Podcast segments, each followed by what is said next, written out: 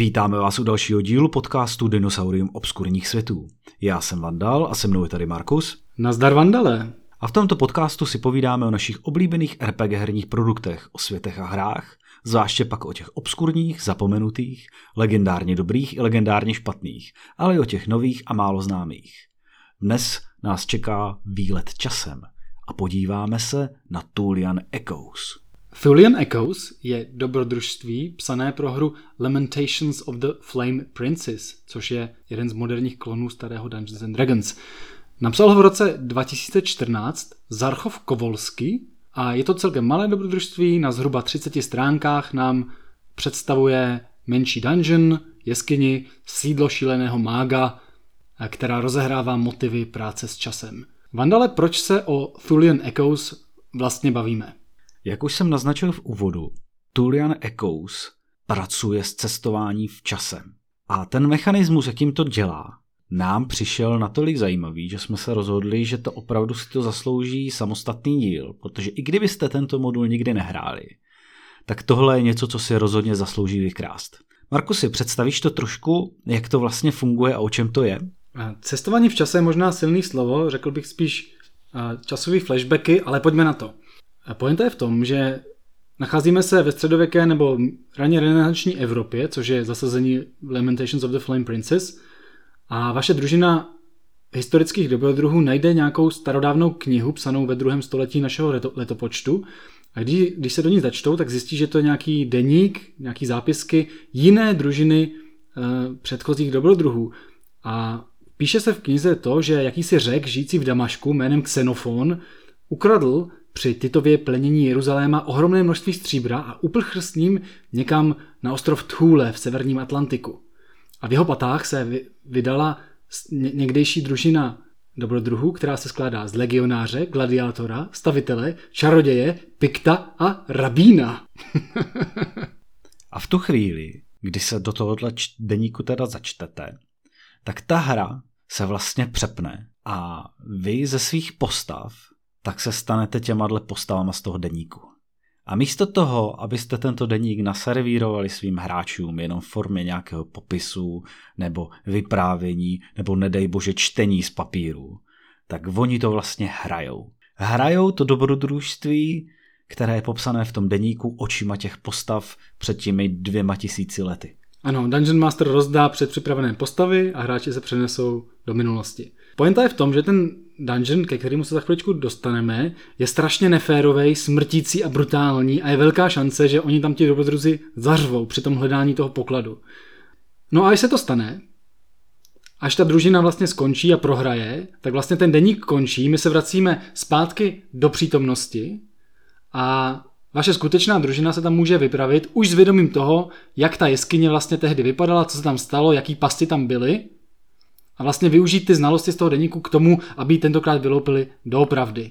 Ale pozor, není to tak jednoduché, protože celý ten for a ta genialita tohohle modulu spočívá v tom, že víceméně cokoliv, co ty postavy v minulosti udělali, tak mají vliv na to, jak ten dungeon vypadá teďka v přítomnosti. Dobře, a tak pojďme se podívat na to, jak to reálně vypadá. Naše družina historických dobrodluhů připlouvá na ostrov Thule, je to takový menší ostrůvek kde si v severním Atlantiku uprostřed se tyčí nepřirozeně útlá a špičatá hora sahající skoro až do nebe. V ní se nachází ten dungeon, to sídlo toho mága Xenofona. A hra začíná ve chvíli, kdy tyhle dobrodruzi eh, připlouvají 16 veslicí Lembus na písečnou pláž, vybalují zásoby, je teplý slunný den, všude jsou desetitisíce racků, papuchálků a alk a vyhrajete. Mně se na tom líbí, že ta původní družina připr- eh, už připlouvá vlastně velmi vybavená. Máte tam až šest hráčských postav, oni jsou doprovázený čtyřma vigiles, což jsou vlastně členové římské domobrany, mají sebou dva piktské rybáře, což jsou průvodci, mají sebou i otroka, to je vtipný, že u něj je u jediného napsaný, že je ochotný jít první, mají loď plnou zásob a navíc ještě v lodi mají osly, eh, vycvičené rottweilery a krysy. Je tam prostě strašně moc toho a vy s tím můžete pracovat. Není to prostě nějaká obyčejná družinka nějakých vagabundů, ale je to opravdu plně vybavená expedice, která je připravená se vydat do nebezpečného dungeonu. A už tady na této úvodní situaci vznikají věci, které se můžou přelít vlastně do té současnosti. Ten autor s tím pracuje velice chytrým způsobem, kterém se budeme za chvilku bavit, ale pojďme si teďka ukázat příklady, jaká situace může vzniknout, která má potom vliv na tu současnou situaci. Takže máte třeba loď plnou slámy, která pach, páchne po výkalech všech těch zvířat, které sebou dobrodružství přivezli. Jsou tam ti psy, jsou tam ti osly, jsou tam ty krysy. Oni se, se samozřejmě můžou vyložit z té lodě, vzít je na pevninu, pracovat s nima, nechat je tam někde a tak dále. Vtip je v tom, že třeba pokud na tom ostrově snědě jabka a vyplivou tam pecky, tak o tisíc let později ten ostrov je porostlý jabloněmi, což je takový neškodný příklad. Pokud by se stalo, že tam ti dobrodruhové nechají psy a aspoň jednu samici a aspoň jednoho samce, tak o tisíc let později je ten ostrov zamořený psama. Což už ale má jako nějaký reálný význam. A takhle víceméně všechno, co se tam může stát, vyložíte krysy, omylem vám tam utečou krysy, vyložíte osla. A, a vlastně vždycky je tam napsána co se stane v budoucnosti, pokud se tohle stane. A jak jsem říkal, používá k tomu takový relativně velmi chytrý systém, systém tagu. Eh, vlastně v tom textu vždycky je nějaké slovní spojení, které je napsané celé kapitálkama a to je vlastně ten tag. A ten, ten tag má potom nějaký určitý popisek a vždycky v tom textu, kde by se to na ten tag projevil, tak tam vlastně je. Ku příkladu, když tam teda necháte ty psy a oni tam zdivočí, tak ten ostrov dostane tak zdivočelý psy. A ten se projevuje potom v různých dalších místnostech, můžete se třeba dostat do, já nevím, třeba vstupu do toho dungeonu, kde byste ty zdivočelé psy mohli potkat, protože tam mají prostě nějaké doupě, tak tam je tam poznámka, že pokud je aktivován tak zdivočelý psy, tak je tady tohle a tohle. Je třeba v seznamu random encounterů, náhodných setkání, tak jsou tam tihleti, tihleti psy, pokud je ten tak aktivován. Ještě než se posuneme dál, posuneme se do vnitřku, já chci říct, že se mi strašně líbí eh, jeho velmi konkrétní atmosférický popisy, protože on popisuje, oni, vy jste nepřijeli na lodi, vy jste přijeli na lembu. Eh, na tom ostrově nejsou deset tisíce ptáků, ale jsou to rackové, papuchalkové, alky. Vy nemáte psy, vy máte rottweilery. A takhle vlastně celý dobrodružství on velmi konkrétně tomu dává tu jako starověkou římskou atmosféru tím, že tam popisuje ty konkrétní věci. Nebo nejenom římskou, ale vlastně tou vysokou konkrétností. A chci to pochválit, je to jeden podle mě z častých jako rad, která se dává, když někdo něco píše. Buď konkrétní, používej konkrétní slova, ne obecný. Já o tom budu ještě mluvit potom později, ve věcech, které se mi líbily v konk- o této atmosféře, o tom historickém ladění, ale pojďme se teda podívat dovnitř už. Takže naše expedice se vydává dovnitř do toho dungeonu, který se celý nese v tématu nefér smrtícího dungeonu plného pastí, v dobré tradici všech Tomb of Annihilation a Tomb of Horrors a celé téhle myšlenkové školy, která se snaží hráče, skoro by jsem se troufal říct, až nachytat místy a jejich postavy usmrtit co nejhorším a nejošklivějším způsobem. Vy tady samozřejmě hrajete za ty postavy předpřipravené, ty postavy té expedice z minulosti. Ale to neznamená, že tyto postavy můžete zahazovat, jak se vám líbí, anebo k ním nemít vůbec žádný vztah, protože samozřejmě čím dále v tom dungeonu dojdete, tak tím víc informací o něm mít budete, tím víc odhalíte pastí, co tam je. A pokud byste náhodou dokonce ho zvládli dojít až na konec a vlastně úzovkách vyhrát ten dungeon, tak ty postavy v současnosti by v podstatě mohly na ten ostrov jenom doplout a vyzvednout si ten zakopaný poklad. Myslím si, že hlavní atmosféra toho vnitřku je taková lehce weird a dokonce palpová. Mě to trošku zaskočilo, myslel jsem, že to bude vážně historický, není to tak, protože ten xenofon tam staví jakýsi zvláštní přístroj, který manipuluje s časem a manipuluje asi i s prostorem že to trošku utíká. Není to úplně gonzo, není to úplně sci-fi, je to vážně takový jako manipulace s časem a prostorem. A vlastně hlavní pointa toho dungeonu, aniž bychom spoilovali moc, je v tom, že on to stříbro použil vlastně k vybavení těch svých laboratoří a postavení těch vlastně věcí, co tam má. Že to jako to, ty poklady tam nejsou ve formě mincí, ale nebudu, nebudu spojovat. Až za chvíli. Důležitá součást toho dobrodružství je vlastně zjistit, kde je to bohatství, v jaké je formě a jak se sakra dá dostat ven. Takže to má výhodu, není to takový to klasický, že jakýsi cizí čaroděj má ve věži z nějakého neznámého důvodu 16 tun zlata v mincích. Tady to stříbro, které ukradl, má svůj hlavní nějaký důvod, proč ho tam vůbec má. No A každopádně, jak to procházíte, tak sice ten dungeon objevujete čím dál víc a víc a víc, ale tím i víc ho pozměňujete a tím jinak ta situace se bude potom proměňovat v té současnosti. Tady jsou docela chytré věci, jakože ty si vlastně můžeš uh, ten průchod ulehčit v té minulosti, ale tím si to vlastně stížíš tím dobrodruhům v budoucnosti a naopak. Takže je to vlastně, je to takový hodně metaherní pro ty hráče a oni vlastně můžou různýma způsobama uh, tak nějak jako se snažit zneužít ten systém. Můžu se například snažit si tam nějak jako nachystat ty místnosti do budoucna a nachystat se tam prostě někde poklady, schovat to tam, aby, aby to mezi tím v těch tisících letech, co se mezi tím uplynou, nikdo jiný neukradl. A autor tady sám říká, že to je správně, ať to hezky prostě se snaží zneužívat, že o tom to je, prostě to je o tom, aby se hráči pohráli s tím, že tam budou dvakrát a vy, snažili se vymyslet, jak to prostě nejchytřejc projít. A nekončí to jenom tím dungeonem, je to vlastně takový i do jisté míry otevřené, protože ty postavy se potom můžou vlastně dostat až do dovnitř v duchu přesně palpu do hlubin země, která je dutá a vlastně se stoupí do takového toho mýtického podzemí, na, na které se potom můžou dál prostě navazovat i dalšími dobrodružství. Ano, ta jeskyně je napojená na nějakou dutou zemi, si myslím, že tam říká. Ale zde je teda fér říct, že to ve skutečnosti je spíš jenom takový otevřený konec. Tam je jenom nějaká tabulka náhodných setkání, ale samozřejmě ten spodek není popsaný. Vlastně jenom ten samotný dungeon popsaný je otevřený do toho podzemí a že vlastně na vás, jestli to chcete využít, co byste tam dali. Protože ta tabulka náhodných setkání, co tam je, mi přijde, že jako dlouho nevydrží samozřejmě. Ono je to skutečně je to spíš v takovým tom duchu, když třeba Gygax psal Keep on the Borderlands, jak popsal jednu skyni a pak do mapy zakreslil další, jakože Caves of mm-hmm. Unknown, u kterých vyloženě měl tu poznámku, že tohle je na tom Dungeon Masterovi, aby si to dodělal. No, já myslím, že většinu toho modulu už jsme popsali, protože on je opravdu jako kratoučký.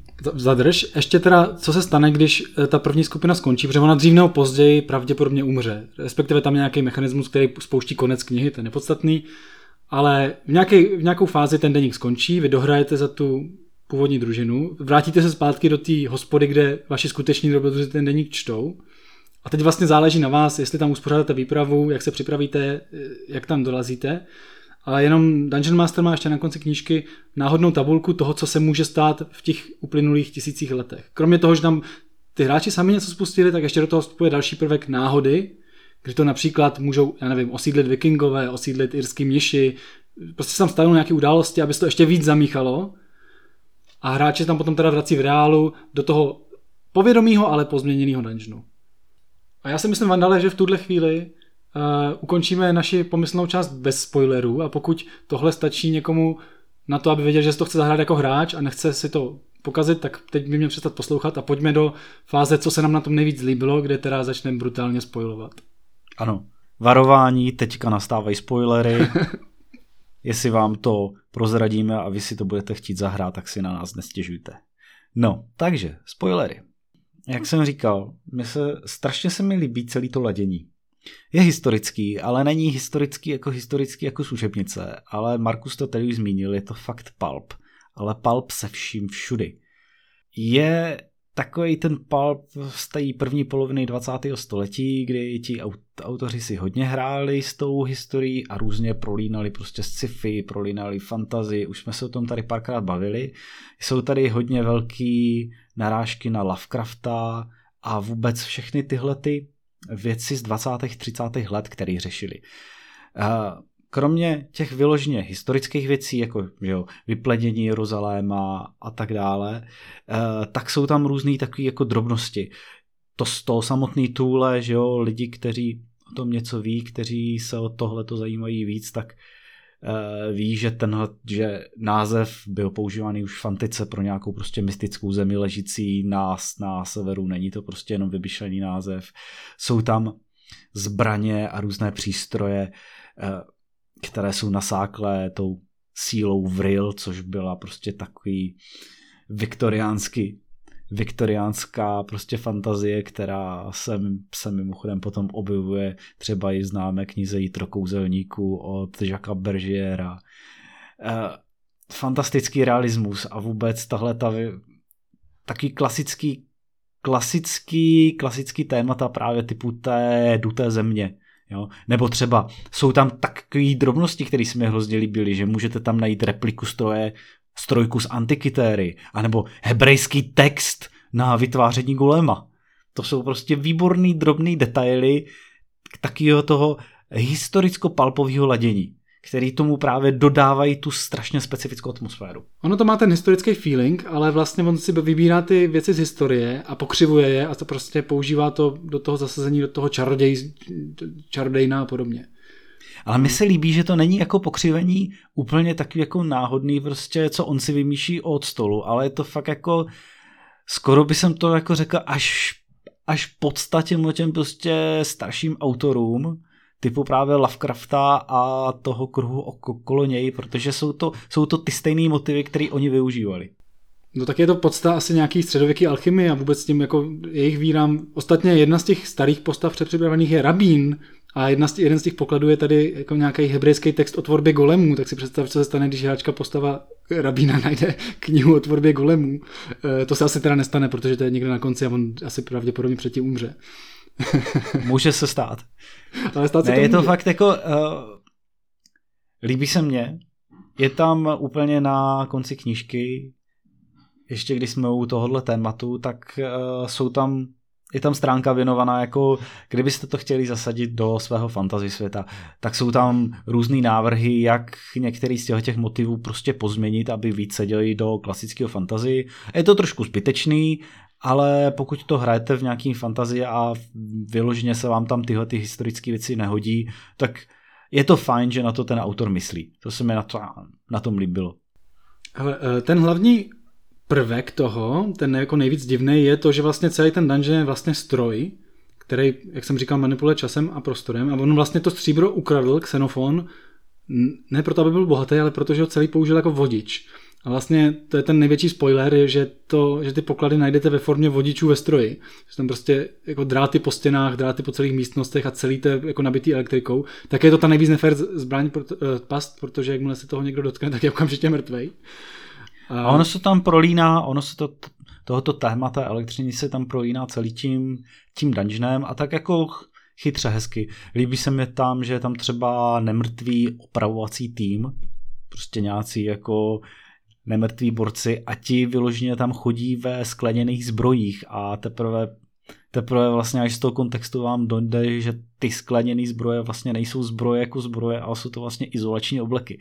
Stejně tak mají prostě různý opravovací nástroje, tak jsou taky zaizolovaný tím, tím sklem, že jo? protože jsme ve starověku a guma není. A je to fakt, a je to chytrý. A když pak se stoupíte do, do, do té dutý země, tak tam vlastně najdete rasu podzemních lidí a ti zase nosí keramický zbroje ze stejného důvodu.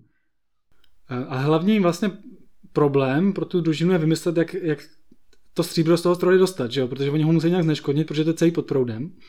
A teprve, když to zneškodní, tak vlastně začnou, můžou začít zkrást ty vodiče, což je super. Ale zároveň problém je, že oni vlastně vyřadí ten stroj, který drží celý ten dungeon v běhu eh, a tím pádem to se tam začne celý jako bořit, ničit a o těch tisíc let později, pokud se jim to povede, je to celý vlastně jako strašný průš, průšvih, že toho, že tam tisíc let to nefungovalo. Takže je tam strašně chytrý mechanismus toho, jak se to vlastně vy sami pokazíte. A nebo samozřejmě to jenom zjistíte, ale pak je problém, že ten stroj musíte vyřadit v té přítomnosti, protože jste to nestihli v té minulosti. Je to fakt tak, jako že uh, líbí se mně, že ten autor balancuje mezi tím, že uh, spousta řešení nejsou, nejsou vyloženě prostě dobrý, špatný. Jo. Něco se prostě stane v minulosti a něco se stane v budoucnosti. A nebo prostě opačně. Jo, ale není to vyloženě tak, jako že by to ty, že by to ty hráči jako pokakalo tam anebo jinde. Je to spíš tak, že to nastolí jinou situaci.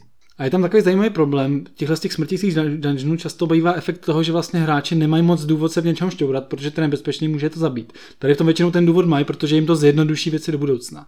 Je tady třeba nějaký jako oltář, dobře, tak máme režim plných spoilerů, je tady oltář nějakých satirů, eh, kde vlastně oni se v zásadě generují příšery.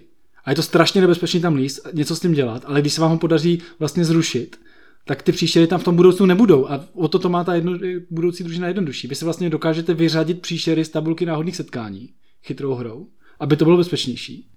A nebo naopak neopatrnou hrou způsobíte, že tam přibydou příšery, protože vidíte, kde něco otevříte, vy, otevřete, vypustíte tam další a, a o to to budete mít těžší potom v budoucnu. Ono je to strašně elegantní řešení největšího problému těch, smrtících dungeonů. A to je to, že hráči se bojí o svoje postavy, protože s nima hrajou kampaň a jsou s nima zžití a mají s nima prostě, mají k ním nějaký citový vztah a chtějí, aby se nějak vyvíjeli a oni nechtějí prostě přijít o ně při nějaké random pasti, kdy jim spadne velký šutr na hlavu. Vlastně jako nechtějí se, nechtějí se zapojovat do těch překážek, chtějí radši obejít, nechtějí se s tím hrát, ale potom, že tomu chybí je to tak, jakože na jednu stranu chtějí dojít na konec, protože je to zajímá, ale zároveň se prostě nechtějí o ty, to, o ty postavy přijít a pak se tam řeší většinou různé jako věci typu, že buď jsou strašně opatrní a ta hra je nuda, protože že jo, musí prostě pohybují se rychlostí šneka, proklepávají každou dlaždici, kterou prostě objeví, protože se, se strašně bojí, anebo potom využívají takové věci, které zase se většinou neslaďují úplně s charakterem dobrých hrdinů, typu jakože si koupí 150 otroků a ty tam potom posílají. a tohle je fakt jako elegantní řešení, protože že jo, dostanou, dostanou družinu, kterou můžou použít na vlastně vyřešení... Včetně toho otroka. Ano, včetně toho otroka. Na vyřešení toho dungeonu. A, a, a, a osla a čtyř psů. Přes, no. A nemusí se bát o ty svoje postavy, protože a naopak je to motivuje, protože eh, ví, že se to nějakým způsobem projeví v té jejich budoucnosti, takže oni to v podstatě chtějí o ty postavy přijít, když to přeženu. Eh, tam je ještě taková chytrá věc, že vlastně, aby se o ty postavy v té minulosti vážně nebál, tak uh, aby se ti nestalo, že umře postava v první místnosti, byť, že to, byť to je prostě předgenerovaná postava. Tak on tam má systém, že si nějak jako na stol dáš tolik žetonů, kolik je hráčů a kdokoliv umře, vezme jeden žeton a vlastně zázračně unikne smrti. Takže těch prvních třeba 4-5 smrtí se vlastně nestane. A ve chvíli, kdy se skutečně stane smrt nějaká a některý hráč by o tu starou postavu přišel, o tu jako historickou, tak hra končí a deník končí. Tam se vlastně nikdy nestane, že někdo nehraje. Není to žádná jako extra, extra originální mechanika, ale, ale je funkční. Já sám jsem používal podobnou mechaniku už před nějakýma dvěma lety, když jsem hrál se svojí skupinou Tube of Annihilation. Je to v podstatě takový token na to, aby vlastně záchrana před jistou smrtí, proč ne, jako jo. Je dobrý nebýt nekonečno, ale i kdybyste si odsud z tohohle dílu nevzali nic jiného, tak jako je to dobrý řešení pro tyhle ty instapasti, pokud hrajete nějakou, nějaký fakt jako smrtící modul a chcete si ho užít a nechcete mít jako úplně, úplně jako strach o svoje postavy. Eh, Vandale, ještě mi dovol, než se budeme posouvat dál, pochválit a strašně si jako tady užít jeden příklad toho, co se mi tam strašně líbilo, strašně moc. A zase to příklad toho, jak se to uh, nabaluje do budoucna. V jednom místě tam můžete spustit uh, nějaký časový problém, časovou smyčku nebo nějakou prostě časovou anomálii. To se projeví tak, že každých 37 minut se tam začne objevovat nahá kopie jedné hráčské postavy, konkrétní. Každých 30 minut až do nekonečna, až do konce času tam bude se objevovat kopie hráčské postavy. Tak uh, ta hráčská postava je uh, ozářená smrtící dávkou radiace a velmi rychle umře, jakože třeba v horizontu dnu dvou. Ale za ty den, den dva se tam samozřejmě nastřádá těch postav docela dost. A furt se obnovujou, protože tam furt skáčou nový. A teď je strašně důležitý, co tam hráči udělali. Protože třeba, pokud to nechali otevřený, tak tyhle ty jako blázni nahatý vyběhnou a zaplní celý ten ostrov. Naopak, když je tam někde zavřou, tak je, problém, že oni tam začnou kumulovat a prostě najednou jako ta místnost se plní a plní a plní, to je vlastně se tam udusej a do toho furt každých 37 minut přibývá někdo novej, takže tam prostě samozřejmě jako je masa hnícího masa. A o tisíc let později, co tohle děje, respektive už o nějakou jako, už někdy dřív, jako vlastně puknou dveře, tohle se všechno prostě vyvalí a každých 37 minut tam přibývá někdo, kdo se okamžitě udusí a jenom zvyšuje tu hromadu toho hnusu a oni o tisíc let později najdou ten dungeon a to se stává vážně hororem v tuhle chvíli, vlastně plný nějaký břečky, která někam odtyká a musí se vypořádat s tím, jak to vlastně dostat pryč. Mně se líbá poznámka k té první variantě, jakože všichni vyběhnou ven. Uh, kdy tam bylo vlastně, že oni potom jako v této situaci, kdy jsou na tom ostrově sami, jenom vlastně tisíce a tisíce těch, těch klonů, tak vlastně dojdou k přesvědčení, že tohle je prostě nějaká valhala a mm-hmm. teďka tam prostě žijou v nějakým prostě tady prostě náboženským rauši, že jsou vlastně tady v ráji. Jo, to je, to jsou taky jako krásně hratelné situace. Protože oni neustále přibývají noví a už od toho východu z dungeonu je prostě vítají nějaký, aby mi vysvětlili, co tam děje. A samozřejmě oni třeba pod, pod ní a dvou umírají, takže to je prostě úplně peklo na zemi pro ně. Eh, no, a takovýhle drobnosti, je tam toho spousta a je, na 30 stránkách to stojí jako za přečtení, za vykradení minimálně. Já bych si to strašně rád zahrál, bohužel už teda nemůžu, tak doufám, že někdy najdu někoho, eh, koho, koho tím protáhnu. Ale je to, je to složitý. Kdo se zastavil před těma našima spoilerama? Hmm, právě. Eh, dobře, Mandale, jak bychom to hráli? Já bych to všeobecně, pokud umíte anglicky a zajímá vás to, přečtěte si to. Je to fakt, je to kratoučký, jsou tam strašně zajímavý nápady. Ale co se mi na tom fakt líbí, tak je samotný ten mechanismus. Protože kolikrát, kolikrát jsem, já mám prostě chuť si zahrát prostě ve své kampani nějaký takovýhle smrtící dungeon, je jich spousta, dají se najít fakt jako zajímavý, ale vždycky mě strašně prostě brzdilo to, jakože jsem, já jsem měkkejš, jakožto DM, já nechci zabít hráčský postavy. A tohle je výborná věc pokud máte prostě něco takového, ale i kdyby to nebyl prostě smrtící dungeon, je to výborná věc, prostě jak přiblížit hráčům něco, co se stalo v minulosti. Jo? Prostě našli deník a vy, vy místo toho, abyste jim to prostě četli, tak je to nechte tu, tu situaci prostě odehrát. A klidně prostě změňte tu současnou realitu, aby to prostě reflektovalo nějakým způsobem to, co, jste, co, to, co se v té minulosti stalo. Protože podle mě tohle je fakt jako na tom to úplně nejlepší. Pokud by se měl ještě něco zmínit, tak se mi fakt líbí ten systém těch tagů, čistě kvůli tomu, že to považuji za strašně přehledný a strašně jako chytrý systém. Mm-hmm. Takže minimálně ten možná vykradu do svých vlastních jako příprav, protože podle mě to hodně může zminimalizovat, když si třeba chystám vlastní dungeony, tak to může zminimalizovat takovej, jak bych jsem to řekl, takovou tu myšlenkovou mapu, když se něco stane v jedné místnosti, tak aby se měl prostě hmm. u jiné místnosti třeba jako poznámku, jak to ovlivňovat. Tak systém těchto těch tagů je fakt chytře, chytře vymyšlený a asi ho vykradu. Máš pravdu, to vlastně ani nevyžaduje cestování čase. Ty vlastně můžeš jako v jedné místnosti si uložit tag a o šest místností dál tam budeš mít, pokud je tenhle tag ve hře, vypadá to tady takhle a vlastně už nemusíš tam rozepisovat, jak se tam ten tag dostal, protože to je vlastně v tu chvíli nepodstatné. Uh, že jo, zvlášť jako u svých vlastních jeskyní, kteří nej, uh, nejsou určený k nějaký jako publikaci mm. a, mhm. a jsou vlastně jenom pro tebe, tak většinou ten tag ti jako stačí na to, abys při takovým tom zběžným nakouknutí, který děláš během hraní, tak aby si jako, aby tě to nakoplo a řekl si, jo vlastně, tady, tady musím spustit tady tohle, když se to stalo v tě, před těma šesti místnostma. Uh, hele, jedna taková zrádnost v tomhle dobrodružství, jak bych to hrál já, je důležité podle mě si uvědomit, že tohle se musí hrát v kampani, že to vlastně není dobrý one shot, což ono to zní, že by to mělo být dobrý one shot, ale není, protože celá poenta tohohle je, že ty to musíš vlastně potom hrát, hrát druhý, po druhý a musíš to hrát s tou svojí skupinou. A aby to mělo ten skutečný význam, tak to musí hrát se skupinou, na který těch, těm hráčům vážně záleží. A, a tam je právě že zajímavý to, jak se tam vlastně dostanou, jak se na to připraví. Uh, jo, že ten první průchod je takový prostě klasický one shot, ano, ale to se může hrát jakýkoliv jiný dungeon, takhle, jednorázově. Ale to, co je na tom podstatné, je, že vlastně těmi hráči v kampani v 15. sezení někde v Holandsku čtou tuhle knížku zavřou to a začnou řešit. jo, tak pojedeme, poplujeme na ten ostrov, tam prostě někde u Islandu, co si sebou vezmeme, jak se, jak se připravíme. A stává se z toho cesta, i ta cesta vlastně tam bude důležitá, i ta příprava. A to se dokáže rozvinout jenom v kampani. Jsou prostě určitý dobrodružství, který potřebují kampaň. Aby, aby veškeré těch přesahy měly význam. A tohle je jedno z nich.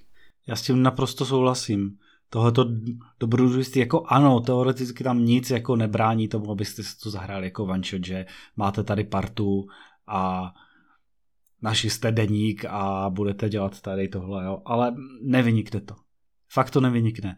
Navíc já mám slabost pro ty příběhy s dutou zemí. To je prostě téma, který se mi strašně líbí. To jsem chtěl říct. A, takže já bych to, já bych to v kampani vyloženě jako využil a nechal to prostě, nechal si to prostě jako návaznost do další kampaně, anebo klidně ji třeba jako rozehrávku prostě na něco dalšího, co je prostě zavede dál, dál do těch hlubin země k těm zvláštním civilizacím. Tam musíš vložit ty Veins of the Earth, o kterých jsme se bavili jako nedávno. To, to podzemí tady je spíš naznačený, ale napojit tam ty Veins a teď si představte, že ti hráči dopluli vlastně z běžného středověkého prostředí v zásadě někam k tomu Islandu. A je to tam divný, je tam prostě nějaký jako pokřivený čas a dutá země a oni tam vlezou a tam začínají ty veins, veins of the earth a máš to včetně ty cesty někam za, na hranici známého světa a cesty do podzemí a je to, má to prostě jinou, jinou je to takový prostě, když tam přejdeš do toho divného prostředí z reálného prostředí, tak je to prostě lepší, než když prostě začneš v něm jenom. Souhlasím. Jako dalo by se s tím letím, jako už by se to dalo napojit prostě na celkou kampaň a až potom někdy jednou v budoucnu zrecenzujem Journey to the Center of Earth od DCCčka, tak, tak to je vlastně ještě kampaň, která se už odehrá přímo v tom středu světa a můžeme z toho udělat i jednu obrovskou dlouhou kampaň. Víš, jak se pozná jako dobrý dobrodružství nebo dobrý herní produkt, že ono to má 30 stránek a podívej se na nás, jak my tady už začínáme vymýšlet, jak bychom to udělali a jak bychom to rozehráli a co bychom na to napojili. Prostě to je jako věc, která vám nakopne fantazii. A tohle je pro mě jako ukázka toho, jak má vypadat dobrá věc. Je to jako relativně stručný, ale budíš, kdyby to bylo komplikovaný. Ale to, že já to prostě najednou chci hrát a začínám vymýšlet. Že to není jenom takový spotřební, ale pojďme si zahrát, příští víkend tady něco mám, dobrý, zahrajeme si to. Ale je. Yeah. Je to strašně zajímavý uh, v tom, že když se na to podívám celé objektivně, ten dungeon sám o sobě až tak jako extra jako zajímavý není. On je takový, jako je tam pár zajímavých nápadů, ale hmm. není to, není to nic, jako co by bylo jako strašivě originální, anebo prostě úplně prostě něco, jako co by jsem nikde jinde prostě neviděl. Ale, ale je to chytře napsaný. A je to napsaný hutně. A je tam toho fakt jako hodně. Na těch blbejch prostě 30 stránkách. Co přesně jak tady říká Markus, prostě nakopává toho člověku fantazii a ty si říkáš, OK, to by šlo udělat takhle nebo takhle a je to prostě je to dobrý. Ale kdybys tu jeskyni vzal a vyhodil ten princip cestování v čase a je zahrál se to jenom jako obyčejnou jeskyni, tak je to relativně nudný a nic moc dobrodružství. To vážně jako získává až tím, že tam ti hráči začnou řešit, Ježíš Maria, tak jak se projeví to, co už uděláme tady a začnou prostě, mají tu schýzu a vymýšlejí tam různé blbosti a v tu chvíli to najednou je super. A samozřejmě, já nevím, pro mě dělá hodně to, že to je vážně opřený o reálný svět. Eh, a jsou tam ty odkazy na reálný svět, na reálnou historii a zároveň je to prostě cesta z toho reálného světa do něčeho divného. A nějaký, nějaký, z nějakého důvodu mi to prostě funguje líp, než kdyby to bylo jako nějaký běžný Tolkienovský fantasy někde uh, ve Forgotten Realms, kde se může dít cokoliv, ale vlastně mě to tolik nezasahuje. Já bych se toho fantazie jako klidně nebál, Nicméně je pravda to, co řekl, říká, že ten samotný dungeon sám o sobě prostě nějak extra by, by zajímavý nebyl. Já teda, kdyby jsem to hrál, tak já bych to těm hráčům řekl jako metaherně úplně na rovinu, aby o tom prostě věděli, že cokoliv uděláte teďka v té minulosti, tak bude mít vliv na tu současnost. Mm-hmm, Protože jasně. ono to tam není jako takhle jako úplně jako zmíněný, ale já bych to udělal, protože samozřejmě pokud o tom vědět nebudou, tak podle mě z toho budou mít jenom jako poloviční zážitek. Ano, ano, protože to je ta poenta té hry a to je na tom to zábavný. Pojďme se s tímhle hrát, s tímhle principem. Dobrá, Markusy, pomalu se blížíme k závěru, protože opravdu podobně jako Peril on the Purple Planet má to 30 stránek a není tady vlastně ve výsledku až tak moc se o čem bavit. Takže se jenom zeptám, máš nějaký závěrečné myšlenky? A to je taková naše nová část podcastu Markusovi závěrečné myšlenky? ano, mám, Vandale, mám myšlenku závěrečnou.